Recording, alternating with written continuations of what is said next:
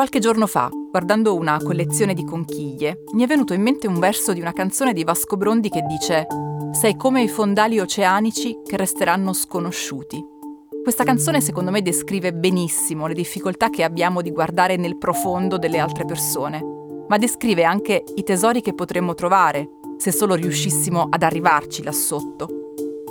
Ecco, mentre ragionavo su tutto questo, mi sono imbattuta in una notizia che ha a che fare con le profondità oceaniche. La Norvegia ha infatti deciso di dare il via libera alle licenze per l'esplorazione mineraria dei fondali marini. In realtà non si tratta in assoluto della prima volta che succede. Cose del genere sono già state fatte altrove, ma sempre in paesi molto più piccoli e meno importanti per economia e politica della Norvegia, come per esempio la Papua Nuova Guinea o le isole Cook. In realtà l'intenzione del Parlamento norvegese di autorizzare le ricerche di minerali non significa che automaticamente saranno autorizzate anche le escavazioni e le estrazioni. Per ora l'unica cosa che la Norvegia ha autorizzato è la ricerca, in pratica si tratterà di spedire là sotto un rover simile a quelli che mandiamo su Marte o sulla Luna, perché dia un'occhiata e ci dica che cosa c'è sotto i fondali marini e se vale la pena scavare. Sì, ma che cosa dovrà cercare questo rover? E perché la decisione della Norvegia è stata accolta allo stesso tempo sia con grande gioia sia con enorme preoccupazione? Sono Francesca Milano e questo è Coffee News un podcast di Cora Media promosso da Allianz.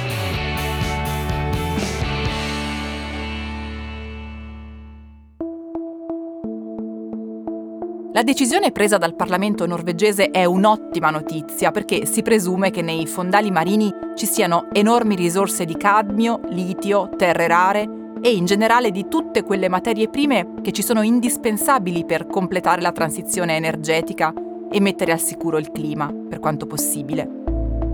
Se davvero l'umanità vorrà abbandonare i combustibili fossili, avrà bisogno di costruire batterie, pannelli solari, pale eoliche e accumulatori. E per farlo avrà bisogno di enormi quantità di materie prime che i fondali potrebbero fornire in abbondanza. Allo stesso tempo però, questa che arriva dalla Norvegia è una notizia pessima. Lo è perché i fondali marini sono un ecosistema fragile e delicato l'unico e l'ultimo ancora incontaminato, nel quale vivono organismi di enorme valore scientifico, capaci di vivere senza ossigeno né luce, e dei quali ancora non sappiamo praticamente nulla.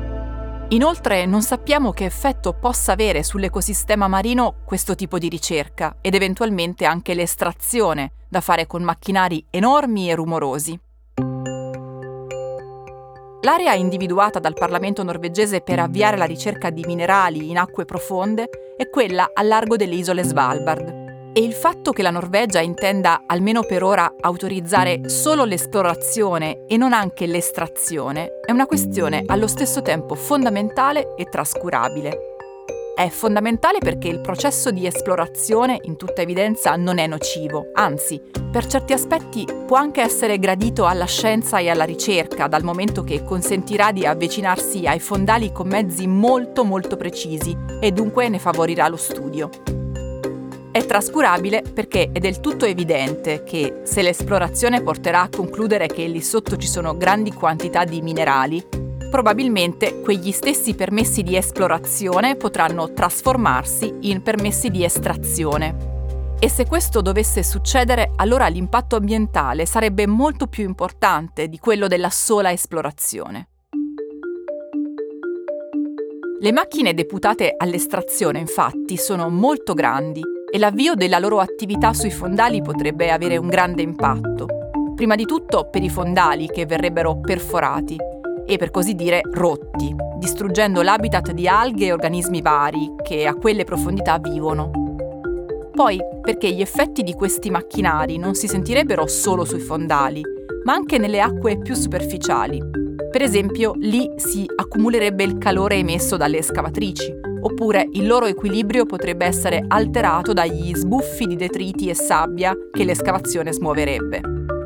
Certo, forse è presto per preoccuparsi di tutte queste cose.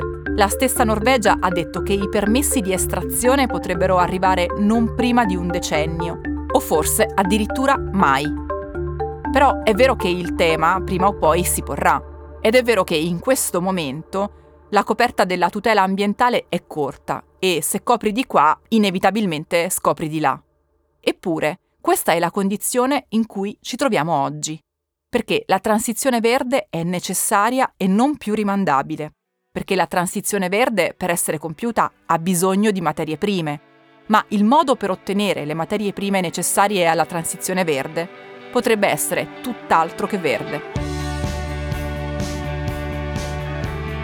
Coffee News è un podcast di Cora News prodotto da Cora Media e promosso da Allianz. Condotto da Francesca Milano, Guido Brera, Mario Calabresi, Simone Pieranni e Lorenzo Pregliasco. La cura editoriale è di Francesca Milano. In redazione Luciana Grosso. La supervisione del suono e della musica è di Luca Micheli. La post-produzione e il montaggio sono di Aurora Ricci. La producer è Monica De Benedictis.